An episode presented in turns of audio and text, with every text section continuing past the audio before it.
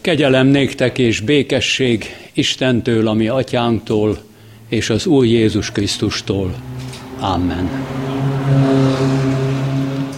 Hallgassuk meg testvéreim Isten igéjét, úgy, amint szól hozzánk Pálapostolnak Filippi beírt levele első részének 20-tól 27-ig terjedő verseiből, és a harmadik fejezet néhány verséből. Ezt a hosszabb szakaszt ülve hallgassuk figyelemmel.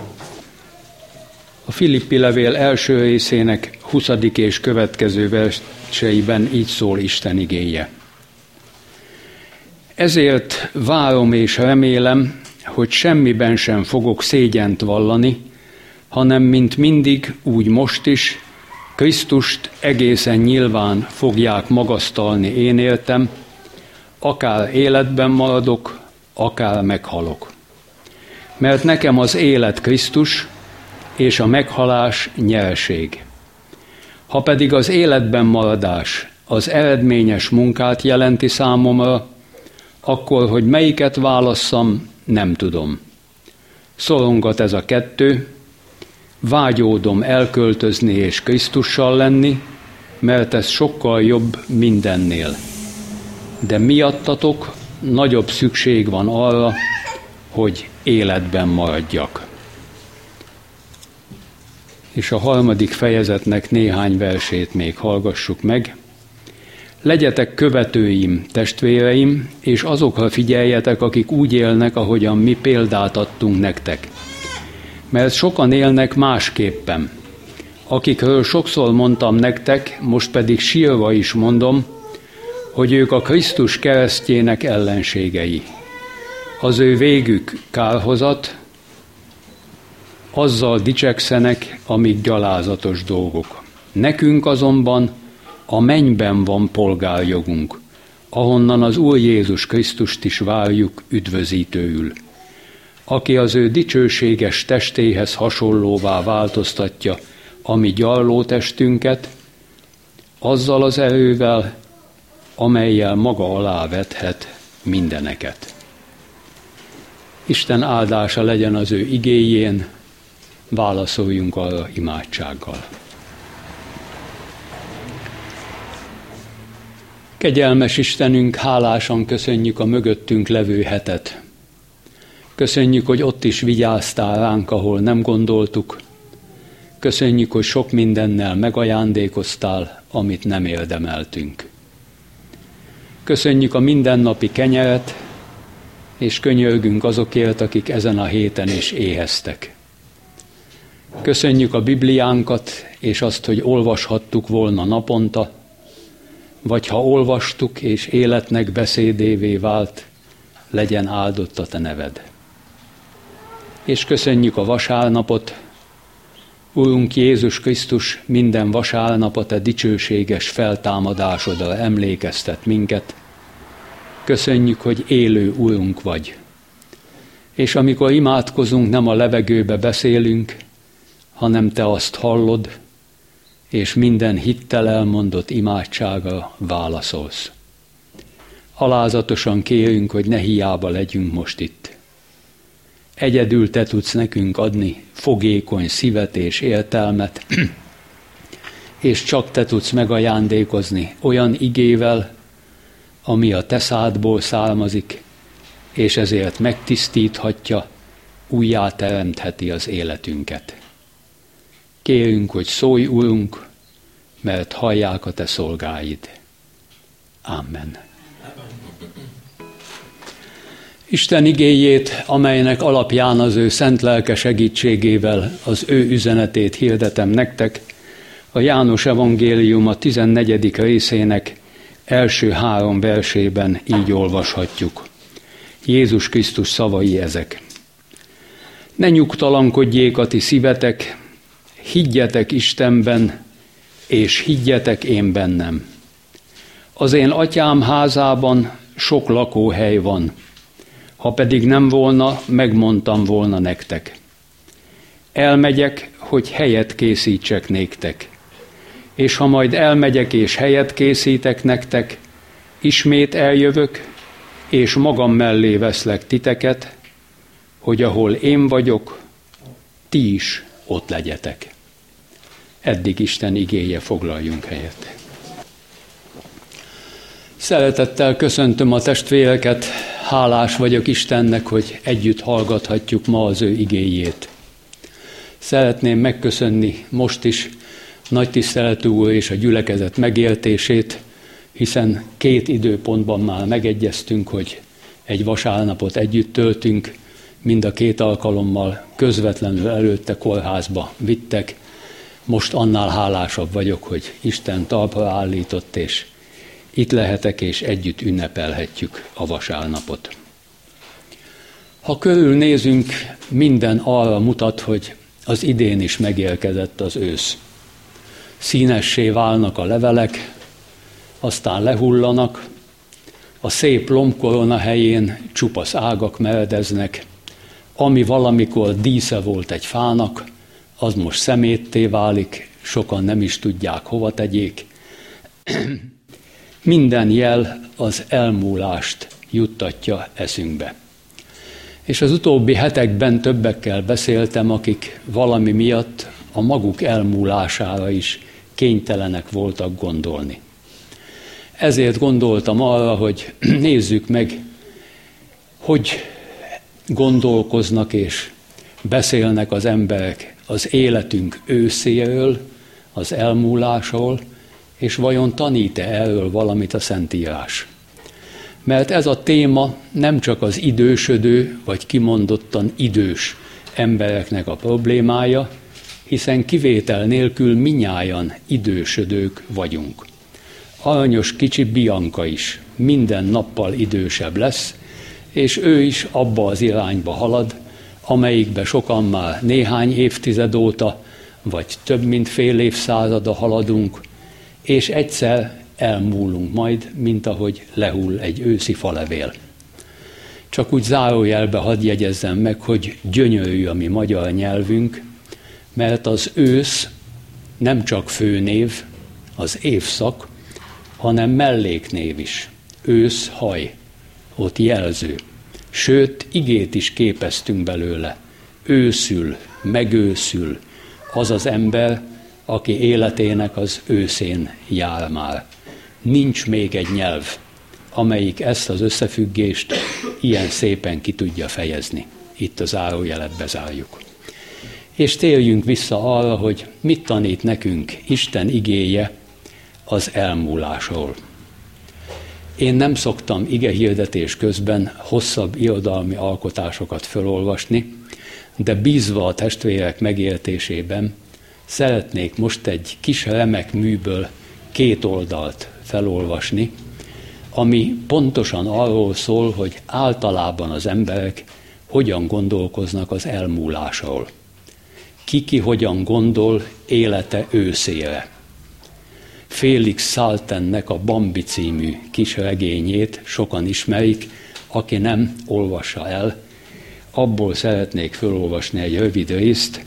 Két falevél beszélget arról, amiből kiderül, hogy úgy általában az emberek, ahogy mondani szokták, de hát minnyáján azok vagyunk, hogyan gondolkoznak az elmúlásról. A rét szélén egy nagy tölgyfáról lassan hullott a levél. S hullott a többi fáról is. A tölgy egyik ága magasan a többi felett egész a rétre nyúlt ki. Legszélső ágán két levél kuksolt egymás mellett. Már nem úgy van, mint régen, mondta az egyik levél a másiknak. Nem, ismételte a másik. Ma éjjel is annyian elmentek közülünk. Már jóformán csak mi maradtunk ezen az ágon. Nem lehet tudni, melyikünkön van a sor, mondta az első. Amikor még meleg volt, és a nap forróságot árasztott, olykor egy-egy vihar vagy felhőszakadás tört ránk, és sokan közülünk már akkor elsodródtak, pedig még fiatalok voltak. Nem lehet tudni, melyikünkön a sor. Most a nap csak ritkán süt, sóhajtott a második levél. És ha süt is, már nincs ereje. Pedig új erőre lenne szükségünk. Vajon igaz-e? kérdezte az első. Vajon igaz-e, hogy helyünkbe újak jönnek? Ha mi leperegtünk, és aztán újra mások, és mindig újra. Biztosan igaz, felelte a másik. Én el se tudom képzelni. Ez már meghaladja a mi fogalmainkat. Meg aztán szomorúak leszünk tőle, tette hozzá az első. Egy ideig hallgattak, aztán az első csöndesen maga elé mondta. Miért kell elmennünk? A második kérdezte, és mi lesz velünk, ha lehullunk? Mi van ott lenn? Az első ezt felelte. Nem tudom. Az egyik ezt mondja, a másik azt, de senki se tudja. A második kérdezte. Vajon érzünk-e még ott valamit? Vajon tudunk-e még valamit magunkról, ha ott len leszünk? Az első ismételte, ki tudná megmondani, aki lehullott, még sose télt vissza, hogy erről beszéljem. Újra hallgattak. Aztán az első levél nagyon gyöngéden így szólt a társához. Ne bánkodj olyan nagyon, hiszen már reszkedsz. Hagy csak, felelte a másik, mostanában olyan könnyen reszketek. Már nem érzem magam olyan biztosan a helyemen. Ne beszéljünk többé ilyen dolgokról, mondta az első levél. A másik így folytatta. Ne, hagyjuk. Na de mi másról beszélhetnénk? Egy ideig hallgatott, aztán így folytatta. Vajon ki megy el közülünk elsőnek? Ezzel még ráérünk, csillapította az első. Emlékezzünk inkább a múltra, milyen szép volt, milyen csodálatosan szép, amikor a nap forrón tűzött ránk, majd ki csattantunk az egészségtől. Emlékszel még? Aztán reggel a harmat, és az enyhe pompás éjszakák. Most iszonyatosak az éjjelek, panaszkodott a másik, és nem akarnak véget élni.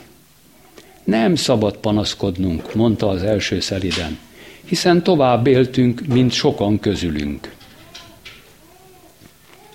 Kis szünet után ezt kérdezte. Ugye nagyon megváltoztam. Szó sincs róla, mondta az első. Te persze azért gondolod, mert én olyan sárga és csúnya lettem. Ó, nálam ez egészen más. Ugyan ne tréfáj, vágta el szavát a másik. De igazán úgy van, ismételte az első buzgón. Higgy nekem, olyan szép vagy, mint az első napon. Itt-ott egy kis vékony sárga csík, alig lehet észrevenni. Csak még szebb leszel tőle. Higgy nekem. Köszönöm, suttogta a másik levél meghatottan. Nem hiszek neked, legalábbis nem egészen, de köszönöm, hogy olyan jó vagy. Te mindig olyan jó voltál hozzám. Most éltem csak meg igazán, mennyire jó. Hallgass, mondta az első, és maga is elhallgatott, mert a bánat szavát vette. Csöndbe voltak mindketten, az órák múltak. Nedves szél húzott át hidegen és ellenségesen a fák felett. Ó, most, mondta a második levél, én. Megtölt a hangja, lassan levált ágáról, és kerengélve lehult. Hát így gondolkoznak a legtöbben az elmúlásról. Azt mindenki tudja, hogy egyszer véget él a földi életünk. De kevesen néznek szembe ezzel, mint természetes tényjel. Sokan félnek tőle. Ne beszéljünk róla, mondja itt egyik levél a másiknak. Mégpedig azért ne beszéljünk róla, mert nem tudjuk, hogy mi van utána kezdik találgatni, de hát nem jött még onnan vissza senki. Ó, de sokszor hallottam ezt a buta mondatot. Soha senki nem jött vissza, nem tudjuk, hogy mi van utána. Mintha nem lenne világosan leírva a Szentírásban, hogy mi van utána. És még az is, hogy mitől függ az, hogy kinek a sorsa hogyan alakul utána.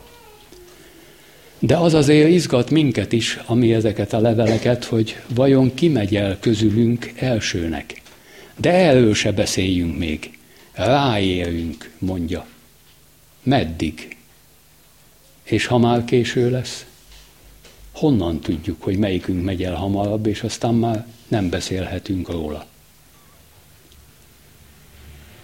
Kevesen mernek szembenézni az elmúlással, és sokan a múltba menekülnek, épp úgy, mint a levelek. Inkább arról beszéljünk, mert a múlt emlékei úgy is megszépülnek, milyen szép nyári nappalok és kellemes, hűvös nyári éjszakák voltak. Na de erről is az jut eszükbe, hogy most meg iszonyatosak az éjjelek, és nem akarnak véget élni. Amikor meg szóba jön az, hogy ugye, hogy megsárgultam, akkor jön a szembehazudozás. Hogy ó, de hogy ugyanolyan szép vagy, mint első nap. Az lehet, hogy ugyanolyan szép vagy, csak másként vagy szét. Megsárgultál. Miért kell ezt letagadni? Úgyse lehet, de megpróbáljuk éveket, évtizedeket letagadni minden módon. És aztán egyszer csak elhangzik az, hogy ó, most én. És lehull a levél, nincs tovább beszélgetés, vége van mindennek. Biztos, hogy mindennek? Olyan sok mindent mondunk mi, amit nem gondoltunk végig, amire a gyerekek, unokák rákérdeznek, mellé beszélünk és zavarba jövünk, nincs rá kialakult, biztos, saját válaszunk, pedig Isten igéjében mindezekre a kérdésekre nagyon egyértelmű és világos válasz van. Mert Isten az övéit fölkészíti arra, hogy egyszer azt mondjuk, hogy ó, most én, és ezzel befejeződik. De mi fejeződik be? Azt szeretném most elmondani röviden, megpróbálom röviden, amiről a Biblia azt mondja, hogy egészen bizonyosan tudhatjuk az elmúlással, életünk őszével kapcsolatban. Az első, amit nem is kellene a Szentírásnak említenie, hiszen annyira magától értetődik, de a magától értetődő tények előtt is becsukjuk sokszor a szemünket félelmünkben. Az első, ami egészen bizonyos az, hogy életünknek ez a földi szakasza egyszer véget ér. A zsidókhoz írt levélben van ez a kemény mondat, egyszer minnyáján meghalunk, és utána jön az ítélet. Ez a szakasza egyszer egészen bizonyos, hogy véget ér. Vagy azért, mert megáll a szívünk, lefogják a szemünket, és mondanak majd egy szép, mindenféle dicséretet tartalmazó beszédet a temetésünkön, tehát vagy azért, mert meghalunk, vagy azért, mert visszajön az Úr Jézus, ami bármelyik nap bekövetkezhet, megjelenik nagy hatalommal és dicsőséggel, és véget vet ennek a világkorszaknak, amelyikben mi most élünk. Vagy, vagy így, vagy úgy, de egyszer életünknek ez a szakasza véget ér. Erről többet nem is érdemes beszélni, ez egészen bizonyos. A második, ami egészen bizonyos, hogy de a mi életünknek csak ez a szakasza ér véget. Tudnilik a Szentírás nyilvánvalóan szól arról, hogy a biológiai halálunk nem pont az életünk mondatának a végén, hanem kettős pont. Azt jelenti, hogy folytatása következik. Azért is olvastam föl Jézus Krisztusnak ezeket a szavait, mert itt egészen természetesen beszél arról, hogy én előre megyek, az atya házában helyet készítek nektek, aztán majd visszajövök, magamhoz veszlek titeket, mármint a benne hívőket, és ti is ott lesztek, ahol én vagyok. Tehát amikor megáll a szívünk és lefogják a szemünket, akkor nincs vége mindennek. Csak életünk földi szakaszának, ennek az akárhány évtizednek, vagy esztendőnek van vége. Folytatása azonban következik. És a folytatás attól függ, mármint hogy milyen lesz, hogy itt valaki összekötötte az életét az Úr Jézussal, vagy pedig azt mondta, amit egyik levél a másiknak, hogy még ráélünk, és ez kimaradt az életéből. Aki itt már Jézussal együtt járt, együtt élt, az vele tölti az örökké valóságot. Arra élvényes Jézus meghívása, hogy előre megyek, helyet készítek nektek, s ti is ott lesztek, ahol én vagyok. Aki itt visszautasította őt, vagy egy egyszerűen udvariasan negligálta, sose élt rá vele foglalkozni, ahogy mondani szoktuk, annak nélküle kell eltöltenie az örökké valóságot, ezt nevezi a Biblia kárhozatnak, vagy pokolnak. És ott nem azért szenvednek azok, akik oda kerülnek, mert az ördögök sütögetik őket forró üstökben, hanem attól szenvednek, hogy az életük legfontosabb döntését elrontották, amíg arra lehetőség volt, nem kötötték össze az életüket Jézussal, és most már ezt nem lehet korrigálni. Ez lesz az iszonyatos szenvedésnek az oka, hogy ezen most már nem tudok változtatni. És az Isten hiány, az Isten nélküliség miatt szenvednek ezek az emberek. Isten a földi életben nem kellett, minden fontosabb volt, most már meg mikor nagyon kellene, nem lehet vele kapcsolatba kerülni. Ettől függ tehát, hogy ki hogyan tölti az örökké valóságot. De örökké valóság van, amikor a földi élet befejeződik, a létezésünk nem él véget, hanem folytatódik. Olyan szemléletes az, amikor Jézus elmondja a gazdag és Lázár történetét, ami úgy kezdődik, hogy élt egy gazdag ember, meg volt egy Lázár nevű koldus, mind a ketten meghaltak, és akkor olvassuk, hogy Lázár meghalt, és az angyalok az üdvösségbe vitték. Meghalt a gazdag is, és a pokolra került. Van egy és. Ott nincs pont, hogy meghalt. Vesző, és folytatódik, mert folytatódik a létünk is. Akár hiszi valaki, akár nem, ez nem tőlünk függ, ezt Isten így rendelte el. Ez tehát a második, amit biztosan tudhatunk. Az első, hogy egyszer véget ér a földi élet, a második az, hogy csak a földi szakasza él véget, de a létezésünk nem él véget, attól függően, hogy Jézussal vagy Jézus nélkül jártunk itt. Így töltjük az örökké valóságot. És mikor kerül erre sor? Mikor hull le a levél? Ez az, amit nem tudunk. Na de ha van valami, ami nagyon fontos egy ember számára, ami biztos, hogy bekövetkezik, és nem tudom, hogy mikor következik be, de arra valahogy föl kell készülni, akkor egy felelős, értelmes ember ezt a fölkészülést nem halogatja. Mivel nem tudom, hogy mikor következik be, de be fog következni, akkor legjobb most felkészülni, és utána nyugodtan alhatok. Jöhet bármikor. Nos, ezt a mostot olyan kevesen ragadják meg. Annyira jellemző tömegekre, az, ami itt a leveleknek a párbeszédéből kiderül. Hogy erről most még ne beszéljünk, még ráérünk, majd. Mikor? És meddig érünk rá? Olyan felelőtlen ostobaság. Erre nem tud válaszolni senki. Te tudod, hogy mikor fog lehullani az életen levele? Nem tudom. De arra ugye föl kell készülni. Hát föl bizony. Akkor mikor fogsz fölkészülni? Hát majd. Hihetetlen ostobaság és felelőtlenség és tömegek kerülnek emiatt a végleges, Isten nélküli állapotba, a kárhozatba, mert a halál után ezen már változtatni nem lehet. Mit mond erről a Biblia, és mit mond itt Jézus ebben a néhány mondatban? Azt, hogy az élet forrása az Isten.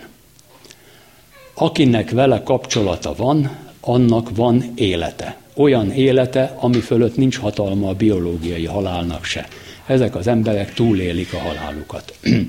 olyan életet ad Jézus Krisztus. De ezt mi elveszítettük, amikor föllázadtunk Isten ellen, és azt mondta az ember, amit a kisgyerekek szoktak mondani, hogy majd én ededül, mieink is sorba, ahogy nőttek föl, mondták, hogy én ededül, én ededül, még el se élte a kilincset, de ő egyedül nyitja ki, meg a kalapáccsal a szöget, a szög helyett a kis ujját, ő kalapálja, ő egyedül.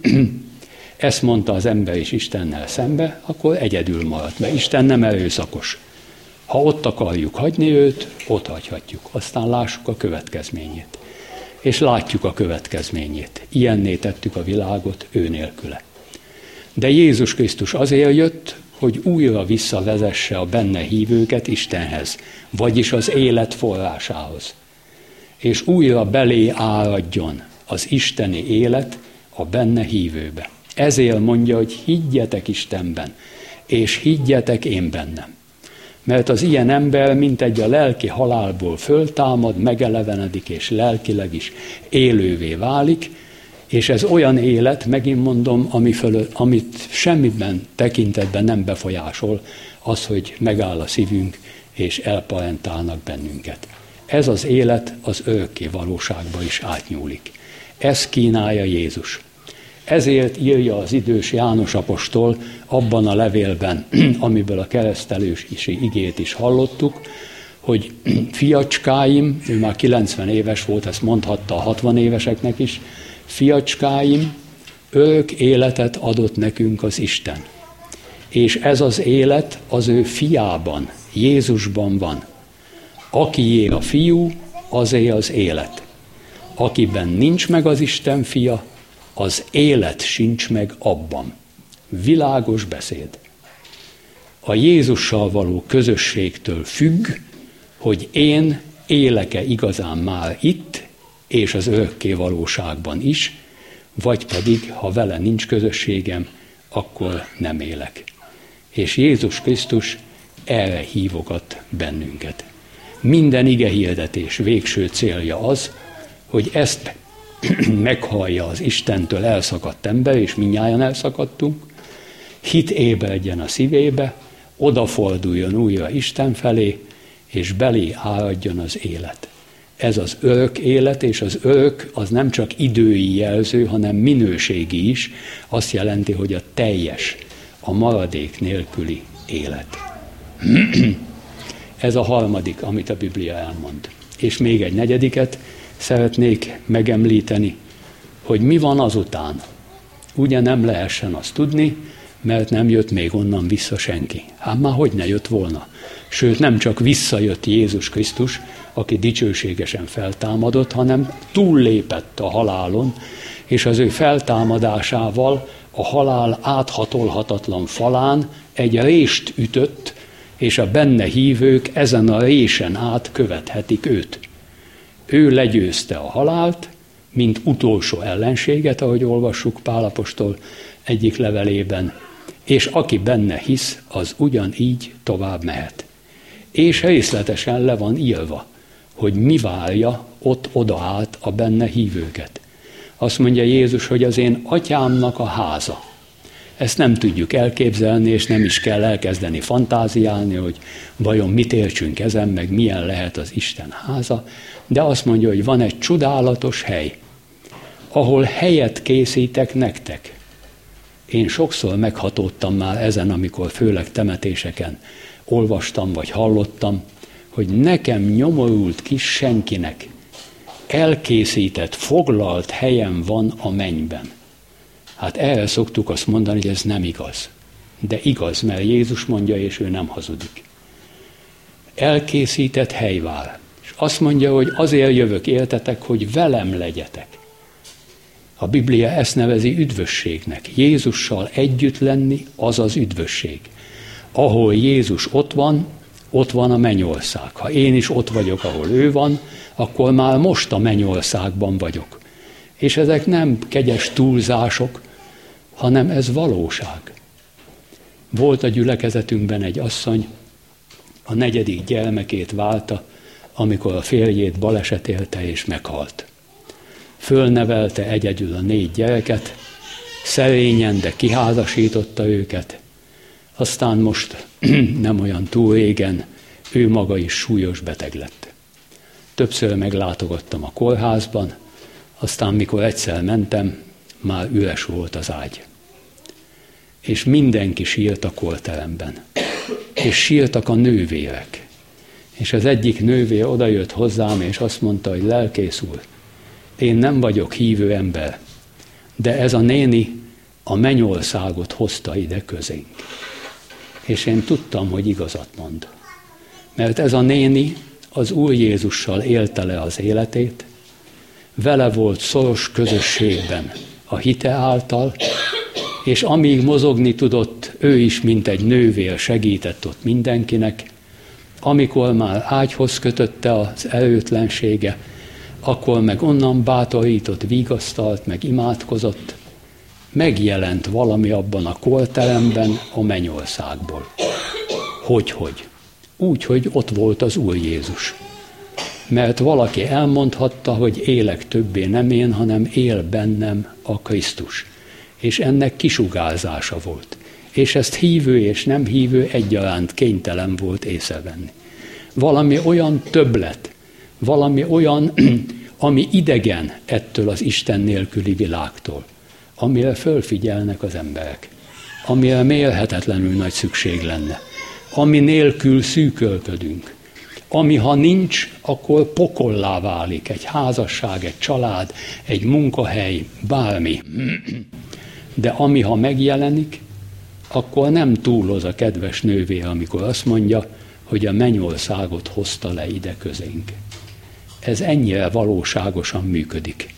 Csak kellenek ilyenek, akik nem csak tudnak erről, hanem összekötötték az életüket Jézussal, már itt az üdvösségben élnek, és ha semmit sem csinálnak, ha meg sem szólalnak, ez, ahogy Pálapostól írja, mint a Krisztus jó illata, árad az életükből. Nagy lehetőség, testvérek, hogy bármelyikünk ilyenné válhat. Ezt valahol el kell kezdeni. Azt mondja Jézus, hogy az ajtó előtt állok és zölgetek, aki meghallja az én szavamat és kinyitja az ajtót, bemegyek ahhoz, és összeköltözöm vele.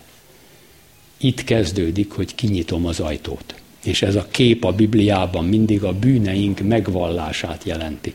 Mert ami minket elválaszt, mint az ajtó a kívül kopogtatót a belül lévőtől, az az Isten ellen elkövetett bűn. És Isten nélkül mi csak vétkezni tudunk. Van mit megvallani és elhagyni. Amikor elkezdődik az őszinte bűnbánat és a bűnök elhagyása, nyílik az ajtó Jézus előtt.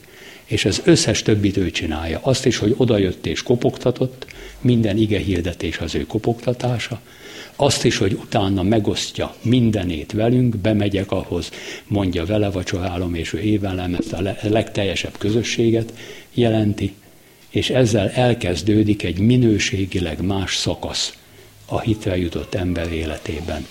Elkezdődik az üdvösség. Már itt. Az üdvösségünk nem a halálunk után kezdődik el esetleg, hanem vagy itt elkezdődik, vagy nem kezdődik el soha. Ezt tanítja Jézus.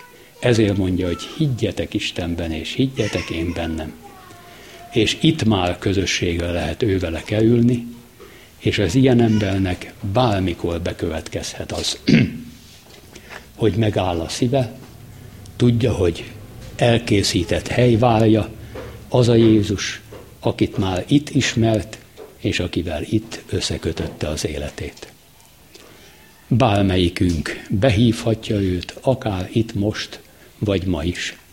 És akkor élvényes lesz az, amit Péter apostol ír a gyülekezetnek, hogy ne emberek kívánsága, hanem Isten akarata szerint töltsétek a testben hátha levő időt.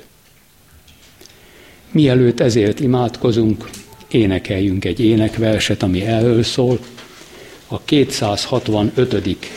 éneknek a hatodik versét, ő bennevest halálig jó reménységedet, ő biztos révbe szállít a bajból tégedet.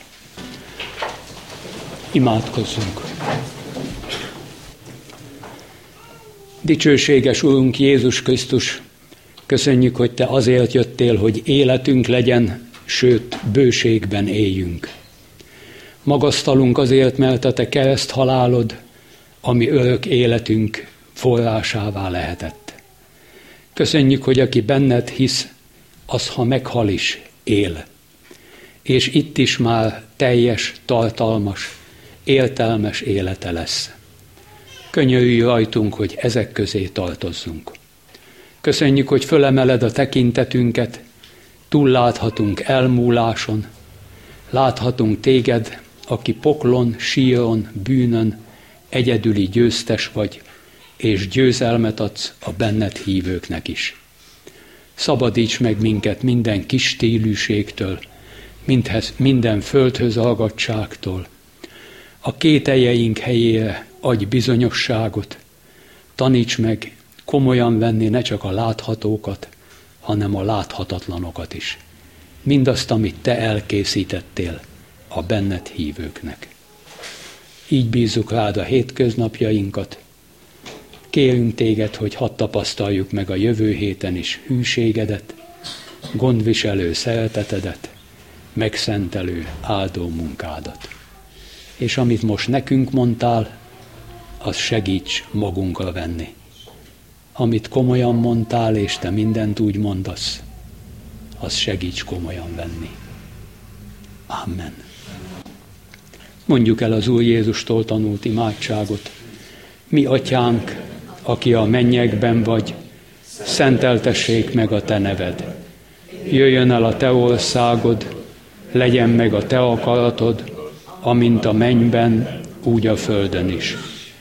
Minden napi kenyerünket add meg nékünk ma, és bocsásd meg védkeinket, miképpen mi is megbocsátunk az ellenünk védkezőknek. És ne vigy minket kísértésbe, de szabadíts meg a gonosztól, mert tiéd az ország, a hatalom és a dicsőség, mind örökké. Amen.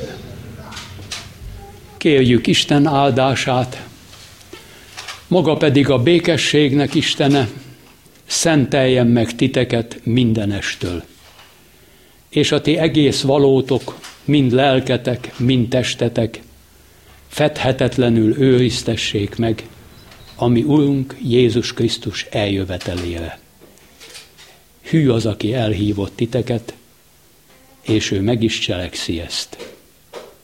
Amen.